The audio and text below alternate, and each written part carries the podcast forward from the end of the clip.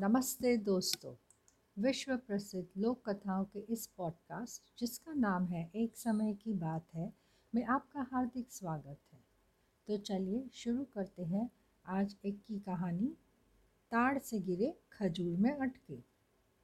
एक बार एक बगुले ने अपने बच्चे को गिद्धों से बचाने के लिए अपना घोंसला बदल दिया। उसने अपना नया घोंसला नदी के किनारे बनाया। अब वह स्वयं को सुरक्षित समझ रहा था, क्योंकि उसके नए घोंसले का पता गिद्धों या भेड़ियों को नहीं था।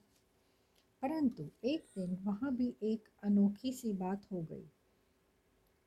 जब वह अपने तथा अपने बच्चों के लिए मछलियाँ पकड़ने गया हुआ था, तभी बाढ़ से उफ, उफनती नदी की एक लहर आई और उसके घोंसले को बहा कर ले गई। जब बगुला लौटा और आया घर तो देखा उसका घोंसला और बच्चे लापता थे। बेचारा फूट फूट कर रोने लगा। उसने सोचा, मैंने गिद्धों और बहेलियों से अपने बच्चों को बचाने के लिए एक नए स्थान पर अपना घोंसला बनाया, मगर मैं तो ताड़ से गिरकर खजूर पर अटक गया।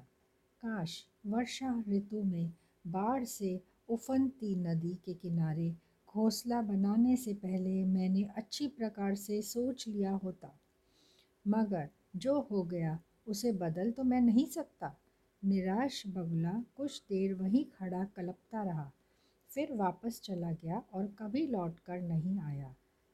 तो दोस्तों, इस कहानी से हमें यह सीख मिलती है, व्यक्ति शत्रु से बच सकता है, मृत्यु से नहीं।